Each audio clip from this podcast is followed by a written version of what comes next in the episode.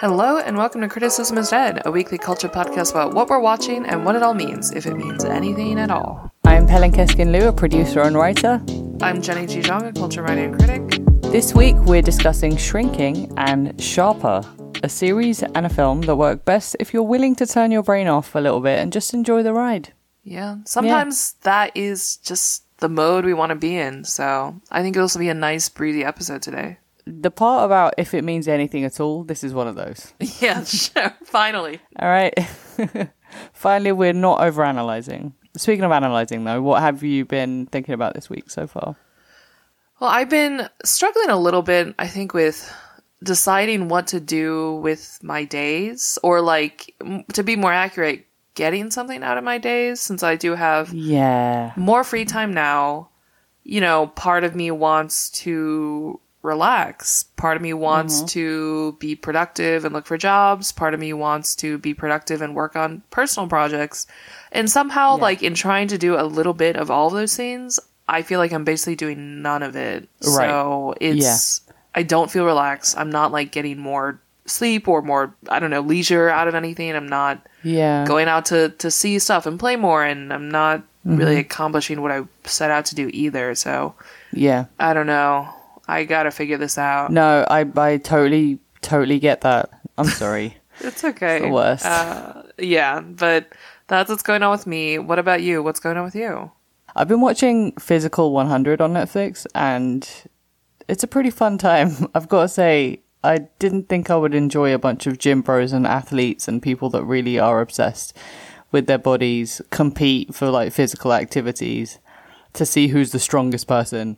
Um, I didn't realize that that would entertain me so much, but it does. So if this is a very quick, quick recommendation, like if you enjoy the team game, like the team challenges and stuff on like Survivor, for example, this is basically all Oh. that. Um, That Yeah, sounds kind of fun. Yeah. yeah, but it's all genuinely like a bunch of ripped people and ripped in different ways. Ripped like you've got Olympic athletes, you've got bodybuilders, CrossFit people, YouTubers, professional like wrestlers and stuff like MMA people on there. Um, really fun time, but that's Cool. been nice I'll for me to out. watch. Yeah. Now, as for this week, uh, tell us what else did you watch, Palin?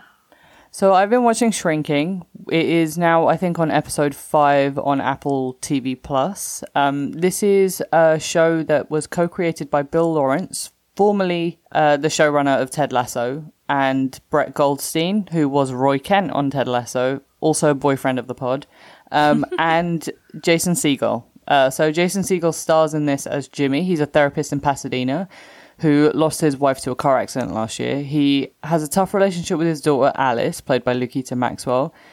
Not coping well with his grief. Um, he shares an office. His, you know, he's a therapist. He shares an office with his boss Paul, played by the Harrison Ford, Mm-hmm. and Gabby Jessica Williams, who most recently you'll know her from Love Life season two. So one day Jimmy decides that he simply needs to be more direct with his patients. Life life is too short. He doesn't want to go around the hoo-ha of gently approaching and setting boundaries. Now fuck that. He wants to directly tell people what they need to do so they can improve and get on with their lives. Obviously, he oversteps, he completely ignores boundaries and this leads to mixed results. Um I wouldn't say mixed actually, it's mostly bad. Um yeah, so far, yeah. yeah. So, um, are, are you caught up? What do you think of it so far? This is going to be funny because I kind of know where this is headed. yeah, so I am caught up on all the episodes. I think the reason it's probably going to be a little bit funny is because I think Pell and I, uh, we have different opinions of the show. I think. yes. Um, I found it quite hard to get through a lot of some of the episodes, especially some of the early ones when they are sort of easing into this world, setting the scene. I think it's getting a little better now as I keep hmm. going. There is like a very watchable quality to the show that I hmm. I can respect and that might actually keep me watching. Um, but there's something about, especially the way the characters are written and how they interact with each other that I find hmm. so grating and so mm. unbelievable in a sense. That was probably Yeah. the biggest hurdle for me, just like the dynamics between those different characters and how their relationships supposedly work and how I just don't buy any of it. Yeah. But, you know, there are other things that the show does have going for it. So, yeah, you never know. I might even, I might keep watching it. I very well might keep watching it. I get what you mean. I think someone, a critic, I've forgotten which one, but we'll find it and we'll link it in the Substack. They wrote with the headline, Shrinking desperately wants you to like it. And Ooh, yeah. I think that does nail it. Um, unfortunately, I do like it, and I think it's very so it cute worked. for It trying. for. Yeah. it's it's like oh yeah, there's something adorable about the very forced attempt that I see happening. This is top line. The reason why I like it is because this is my turn your brain off show. Like this is my fun time. Yeah, there's a little bit of depth there. They try, but it's not trying too hard, obviously. Um, and the interactions honestly make me laugh. Um, there's been a couple moments where I have literally laughed out loud because I find it charming. It reminds me a lot of like New Girl. It reminds me a little bit of Abbott Elementary in terms of like people in a workplace bantering and just everyone being character wise like very much themselves. Um, I do agree that there is something that they need to keep working on with with regards to like I don't buy some of the the chemistry between the two. However, I'm still I'm still having a fun time. Um, I was going to ask you if you had a therapist and they they pulled a Jimmy on you, um, what would they do with you that will completely fuck you up rather than make you better? Okay, and by that we're referring to like Jimmy forcing his patient to do something that is going to like get at their truest psychological issue and Yeah, and try to help them but actually backfire and just like yeah, make them Like- cry or hate Right. it or whatever. right. What well what's yours first of all cuz I need to I need to think about this a second. I think Jimmy would probably take me to a stand up night where they roast the audience. And he would offer me up to get roasted. Uh, yeah, I'd be like laughing the whole way through and then I'd just go home and kill myself. Um, so um, that that would probably be it for me. That would probably send me spinning. Yeah. What d- does that sound like? I feel like that's probably something that you would also hate. Yeah, I would also hate that, but I feel like I I don't mind as much about like strangers roasting me or like they're I guess I care more about what like other people think of me who are who know me and then decide like after knowing me, okay, she sucks or like she I don't want to like Oh, associate yeah. with her or like Yeah, I- yeah, like maybe it's like people who they think they know me from whatever like brief interaction online or something. that is something that I think that maybe gets more under my skin. For sure. Do- when you um, when you were growing up, when people were asking you, "What do you want your secret power to be?" Were you always like invisibility every time? Oh, yeah, I think that would have been one of my answers a lot Same, of the time. yeah. Invisibility or probably stopping time, like time powers. Yeah, yeah, so yeah. I guess that does probably reveal something about the way that we are. In terms of like the characters in this, like to to bring it back to that, I think Jason Segel is if you enjoy him in general of of his style of comedy, how he is in comedy, the way he acts, um, you'll enjoy this because he's like seaguling to like the nth degree. um, uh, I'm not hating it. You know, sometimes it annoys me. There are certain scenes where I'm just like, oh god, because he, I feel like he just plays himself. Um, he's not necessarily acting. There are times where it's annoying, but for the most part, he's pretty endearing. Other great cast members is Christa Miller, uh, who plays the next door neighbor Liz. Uh, apparently, she's married to Bill Lawrence. I didn't know that. Um, the Oh. I had no idea. But she's uh, what's his name's wife on Scrubs. Um, Scrubs, which obviously Bill Lawrence created. Anyway, it's all in the family. Jimmy's best friend Brian is played by Michael Urie, who you will know from Ugly Betty. I think I texted you when I was watching it, like, oh god, I miss this guy on my screen. He's so good. I know. It's been such a long time since I don't know. I feel like he's just maybe flying been flying under the radar since Ugly Betty, but I agree. He was wonderful on that. I loved how bitchy he was. I wish this character is maybe slightly bitchier, but um, Yeah, you know, yeah, still still still good to see him. Still so very, very charming. Um, who's your favorite character? I think definitely the character of Liz, this next door neighbor. Um, Yeah. you know, she has been getting sort of a rough deal in terms of having to take care of this next door neighbor child, you know, Yeah. not getting thanked for it or appreciated for it and actually getting antagonized for it. Yeah. Um, I think they sort of started to resolve this a little bit in the latest episode when she kind of finally has it. And she's like, you know, I took care of this like teenage girl who was no one was looking after, and like this is what I get for it. It's fucking sucks. And I think that's Yeah. finally it was like a long overdue um, kind of acknowledgement of all that she has done and the ways in which people around her are being really weird about it like especially like Yeah. Jimmy and Jimmy's friends and and stuff like that so she is I think my favorite character um, and one of the ones who I think actually has a more you know believable for me like uh yes. relationships with other people, a more believable sort of inner feelings, like her emotions. Mm-hmm. I think I totally get why she feels this way, why she acts this way, her motivations. Yeah. It's just some of the. Can I tell you, like, one of the things I found weirdest about this show in terms of the character? yeah, go for it. Yeah. the daughter and the father, which I get it, they are estranged, but even like an estranged family, estranged as of like estranged as of like one year, they just I Yeah. just the way they interact with each other, especially even in the beginning, but also now, it just doesn't feel like any sort of parental child relationship at all. They are virtually strangers. Yes. And I get that that is supposed to be the point, but it's not quite working in the way that it should, I think. Yeah, yeah, no. I mean, y- you still need to feel like they were once a family unit, Yes. and then and then this death fractured them. Mm-hmm. With the way that it is now, it's as if she has been living with another dad and another mother. Now she's back with her biological father, Yeah, who like she they've has never met. Mm-hmm. talked to, who abandoned her. Sure, like again, like the abandonment is an issue here, um, because Jimmy essentially did abandon her for a year, and like she's old enough to have some agency and some opinion where she should be able to talk to her father a little bit more directly and less like a stranger. I totally, totally agree with that assessment. And I also agree with Liz. I think she is the most emotionally developed out of all of the characters, which is wild. Like you'd you'd expect you'd expect that from the protagonist, so that's a bit tough. But Yeah. But who who's your who's your favorite character otherwise? I think Liz too.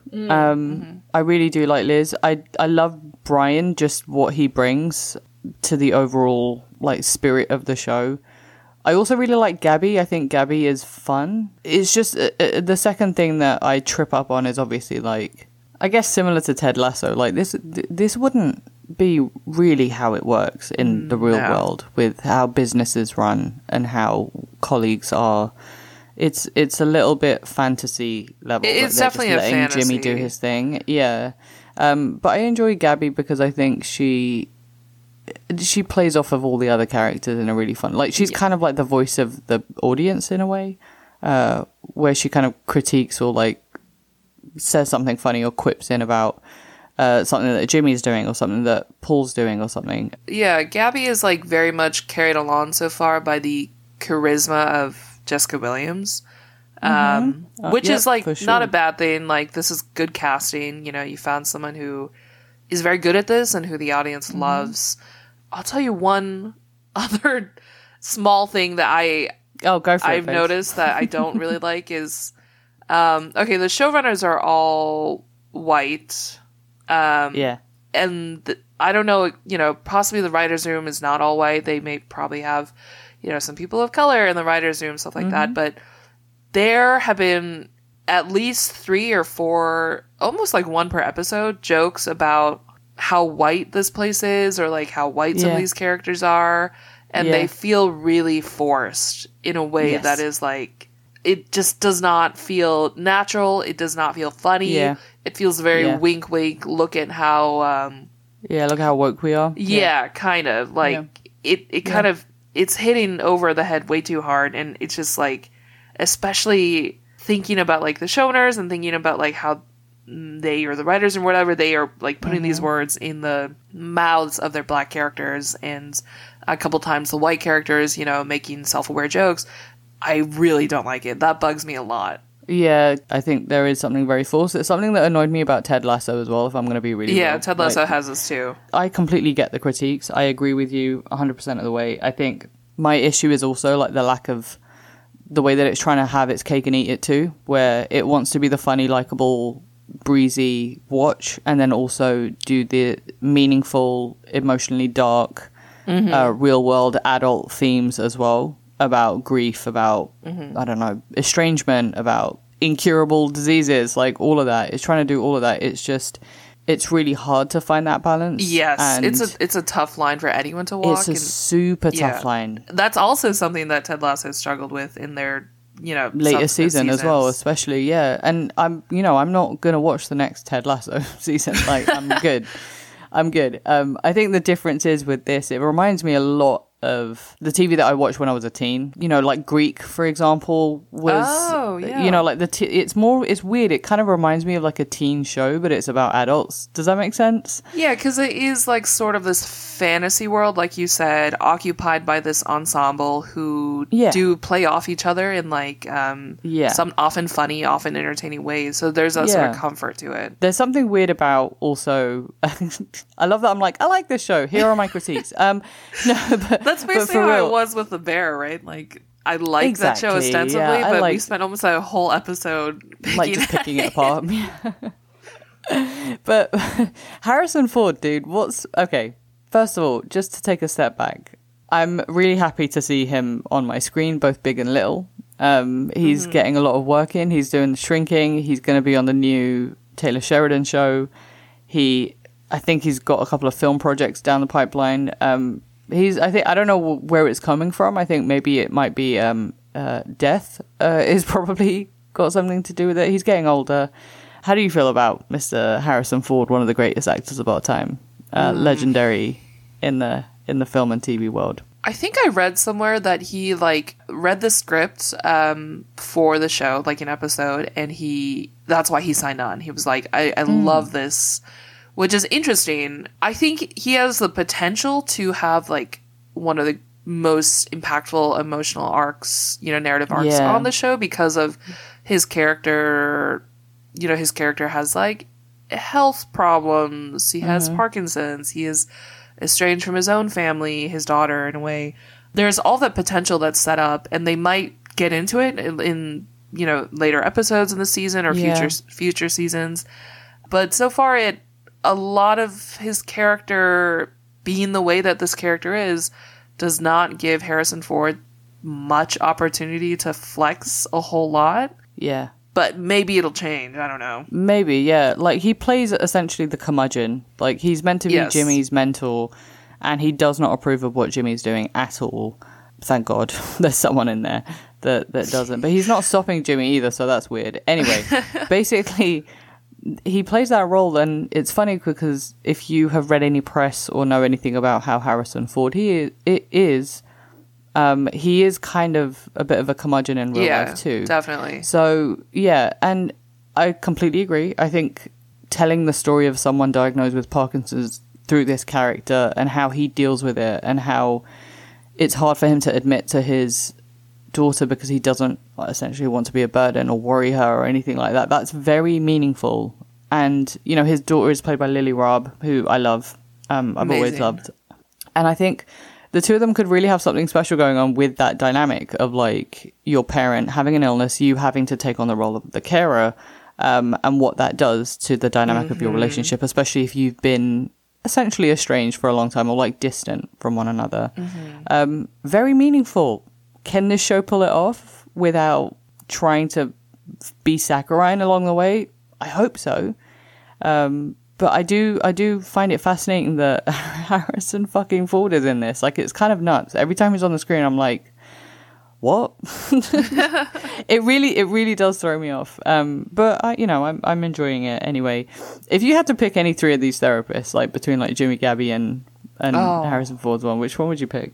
Well, my first instinct is to say like none of them. Yeah, um, I have like I've had issues with therapists in general, and and Mm. seeing the uh, unethical aspect of, of this practice like does not inspire confidence um but i think No. also after seeing maybe the latest episode or latest two episodes.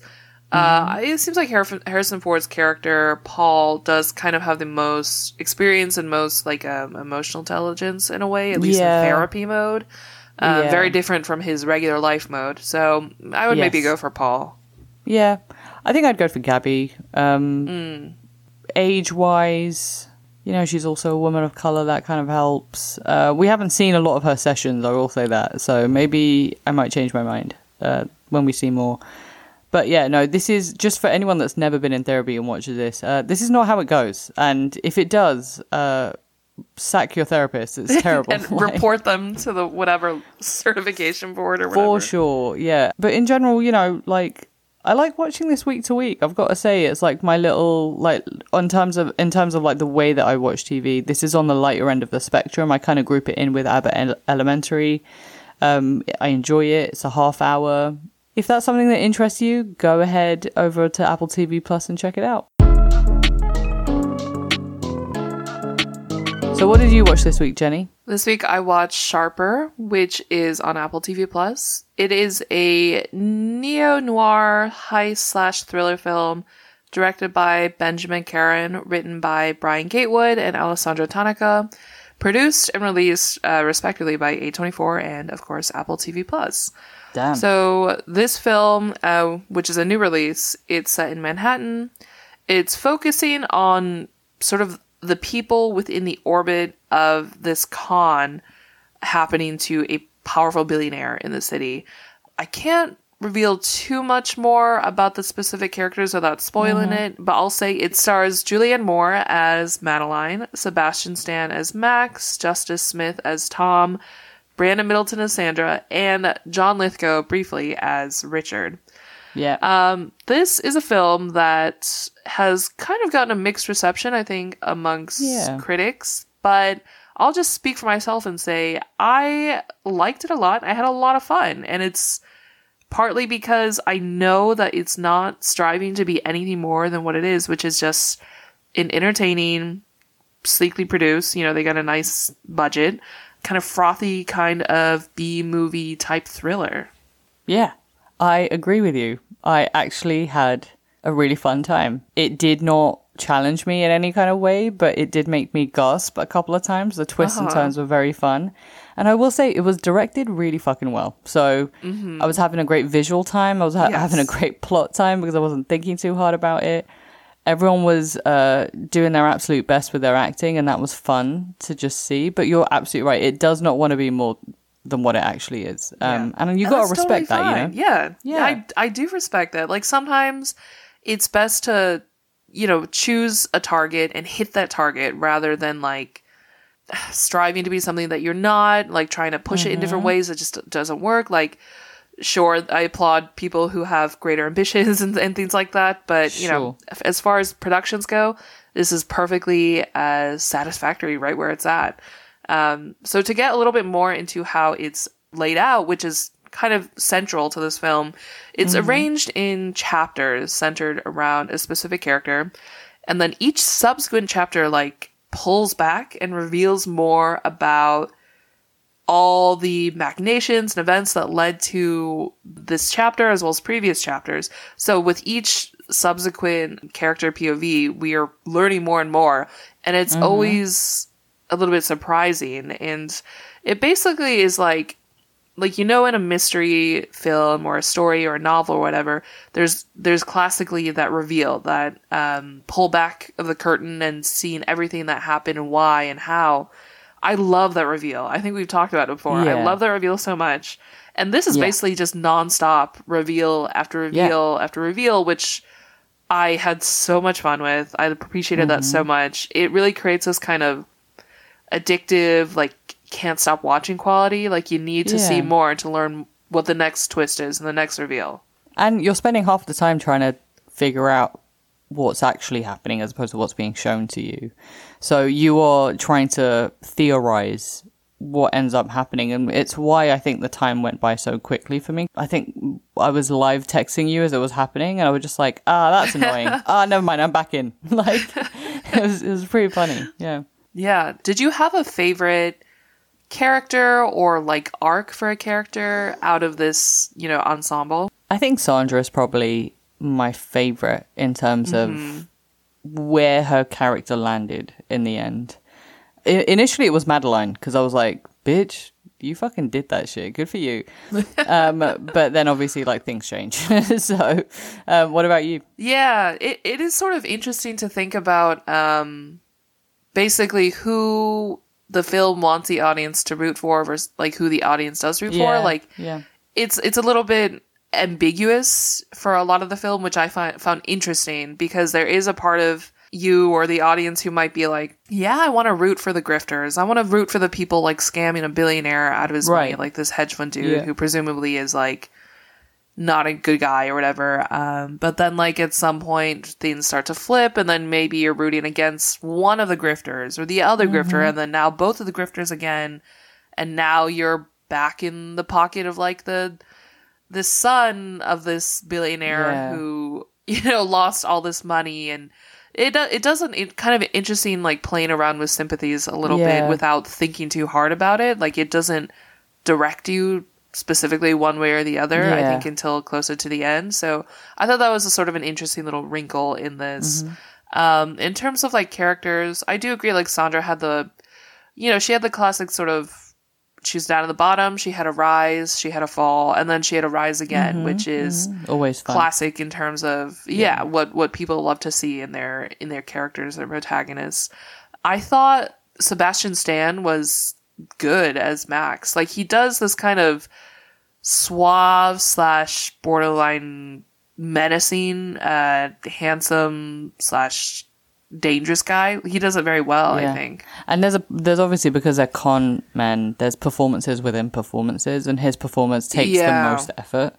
Um, and so to see him be like kind of sniveling, annoying, and then go straight back to yeah, like very calculative, um, was it was interesting to see. I will say, I think my biggest thought with this was, I don't know if this would have been better as a miniseries, like a four part, six part miniseries, where we Oh. would then be able to kind of get into a little bit more backstory because I think that was the part that not necessarily I thought was missing because it's not that kind of film, but if it was given a little bit more time, it maybe would have been where we'd get a little bit more backstory of all the characters and where they landed where they are. So there would feel more investment and then like the reveal would feel more satisfying. I don't know. What do you think?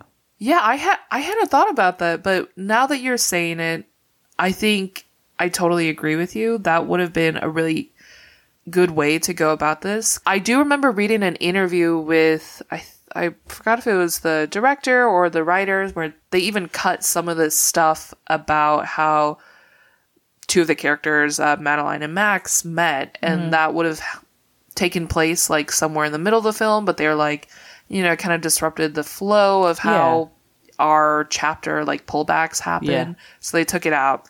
As it is, it is kind of like a here's just how it is and here's how we're gonna do it. And I think it totally works. But I agree, like a mini series could have been an interesting idea. Uh, and I wouldn't mind seeing something similar come out of this team. Like if they had an idea for another sort of heist thriller sort of thing set as a mini series like that, that would be cool. I love like we both love heist movies in general. Um but like films about the con men and like the long con and all of that, I love those too. So I think that's why um like the thing that I was like I could see them hinting towards it with regards to, you know, one character versus another character asking like how do you do this all the time? And she's like practice. And I was just like I would have loved to yeah. have fucking seen a bit of that practice yeah. all of that i think it would have been fun because again stylistically like it's directed really well it looks really prestigious um it would have been great um shout out to john lithgow for just like showing up for half a day and then fucking off easiest check he ever got then- seriously Yeah. I do want to talk a little bit about how the film ends.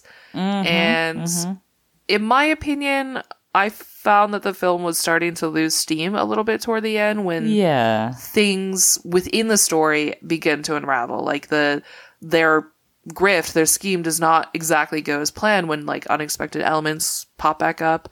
Um the final twist, like it does create a really nice full circle moment, and you know we're not going to spoil it, but it takes a, a level of like suspension of disbelief that I find was a little bit stronger than any level of you know suspension of disbelief that had happened earlier in this film. yes. Like yes. specifically sure two essential con artists they maybe maybe some of their past fuck ups or like um snubs of other people would come back to bite them in the ass like this i can buy that but i can't quite buy two con artists of this sort being so gullible and kind of Yeah. stupid at the end and Yeah. having that being signaled to the audience in a pretty stupid way i think i thought like in this this airplane scene I completely agree. I also think like pacing wise, it was so fast. It was like a brisk walk, like really, really just mm-hmm. high power walking through the film.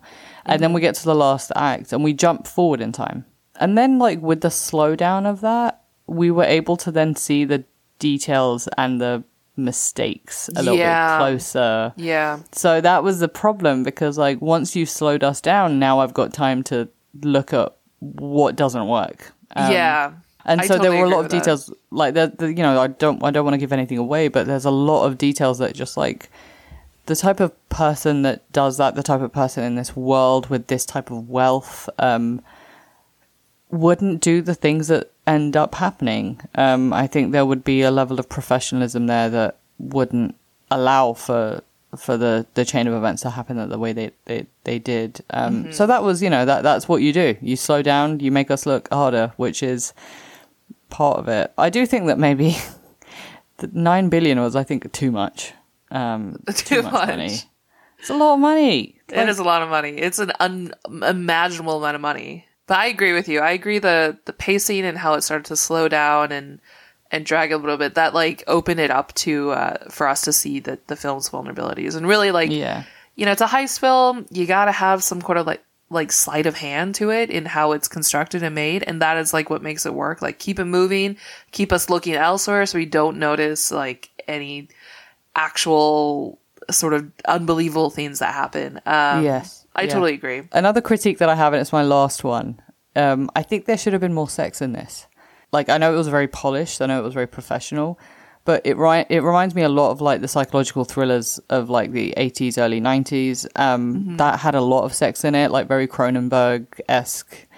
And I think this would have actually it would have heightened it a little bit. It would have also given us a little bit more emotional uh, storytelling with the sex scenes. I know that like we live in this like puritanism time now where people are like less sex, no more actually, and I think this really would have been good for it. Um, there's a couple in this, obviously, the two con artists. Um, I would have loved to have seen them fuck. Like I'm not joking. I think it would have like really, really like we drove home the point that they're a partnership in a way that is, you know, visceral. It is very like um glassy in a way like a cold sort of like skyscraper, Manhattan skyscraper building, which uh I don't know if that was deliberate, possibly like but yeah, it is like a little bit cold in that sense where some heat, um, and they do have a couple of moments of heat, but some dialing up of that heat might have Yeah. played to its favor. So yeah, I Yeah. can't necessarily disagree with that. But you know, overall, I think that this is a again just a very fun film, especially the first two thirds of it. It is exactly the kind of thing that I I wanted to watch at that moment. Just like again, turn your brain off, enjoy the ride. Sometimes Yeah. that's all you need, and I'm glad that this delivered that. So for culture notes this week, um, first of all, Jenny, happy belated Valentine's Day, hun. Thank Oh, you for yeah, being, that happened. Thank you for being my partner in pod. Um, I love our weekly hangs. Uh, you are the queen of my heart. Um, Oh my so god, thank you. To celebrate Valentine's Day, a bunch of celebs decided to quote unquote. I hate. I fucking hate saying this, but hard launch their relationships and or post pictures, even if it isn't a relationship, of them with another person. And we want to specifically call out Emily Ratajkowski, known as Emrata to to the kids, um, and Eric Andre, who posted a photo of them naked, I think in one of their houses. Uh, presumably they just fucked. We had Florence Pugh photographed with a photographer Charlie Gooch. Excellent name, Charlie. First of all, I want to congratulate your family, your ancestors on that last name. Beautiful, beautiful name. Um, so Florence met Charlie apparently on the set of one of her films in the summer of 21. A lot of discussion has been happening uh, with with these couples. With I think Emrata and Eric Andre, the whole thing is like, what does she see in him? So, what are your thoughts on on this Emily Ratajkowski and Eric Andre news? Are you are you happy for them? What does this say? Like, what are your thoughts on women that go for slightly ugly men? Well, rude to call anyone ugly. Uh, we're all beautiful, sure, of course. We're all beautiful um, inside. Yeah, yeah, yeah. I think people are like forgetting that it seems like a lot of women, celebrity women, they love comedians, and Eric Andre is, yeah, you know, apparently a pretty funny guy. Um, I mean, this is the appeal of humor, being able to like take a joke, make a joke, and like just generally have a kind of funny charisma. Like that's mm-hmm. very powerful. People forget that. Like Pete Davidson, like, you know, that's sort of his whole thing. He's yeah. an all right looking guy and he apparently can make people laugh. So, yeah. That is if you're wondering like, "Oh, how did he get Ariana Grande. How do you get like he he allegedly Kim dated Kardashian. Emrata for yeah. uh, Kim yeah. Kim Kardashian, like all this stuff. Well, all you have to do is be like a little bit funny and like a, a, you know that that takes you far. Yeah, I mean with with Emily, I think her previous relationship didn't end up very well, like with her ex husband. Yeah, that was allegedly infidelity as well. Yeah, and for what it's worth, like I mean, this is up to you, but he's, you know, he's not bad looking, that guy. Uh, didn't work out for her. It doesn't matter. Do you know what I mean? Like, looks really don't matter. As long as you have someone that you vibe with, you gel with, that someone that makes you laugh, that doesn't take themselves too seriously, common traits with comedians, you know, um, very important. I think, as someone once said, one of our wise, wise people amongst us on the internet said, there really is nothing better than Goofy Dick. And uh, I think Emily's discovering that. I'm happy for her. I don't know if they're like officially a couple or if they're just like, they're just having fun. Um, either way, I'm happy for the both of them. I think for Florence, I'm glad that she's found someone a little bit more of her age mate. If you are having fun with Goofy Dick or Gooch Dick, uh, good for you. We're we're happy for for all of you on that end of the spectrum. So that's it for us this week. If you're watching anything you think we should check out, as always, please let us know. We're at criticismisdead at gmail.com, or you can find us on Instagram and Twitter. Uh, for extended show notes, including everything we've been talking about and more, check out our newsletter, criticismisdead.substack.com. Uh, leave a rating and review for us on Apple Podcasts or wherever you get your podcasts. Five stars only, please. Tell yes. a friend about us. Shout us out on social media, whatever platform you may use. Mm-hmm. I don't know. Mm-hmm. Uh, as always, thank you so much, and we will see you next week. See you next week. Criticism is Dead is produced by Pelin Keskin Liu and Jenny Chishan. Our music is by Rika. Our artwork and design are by Sarah Macias and Andrew Liu.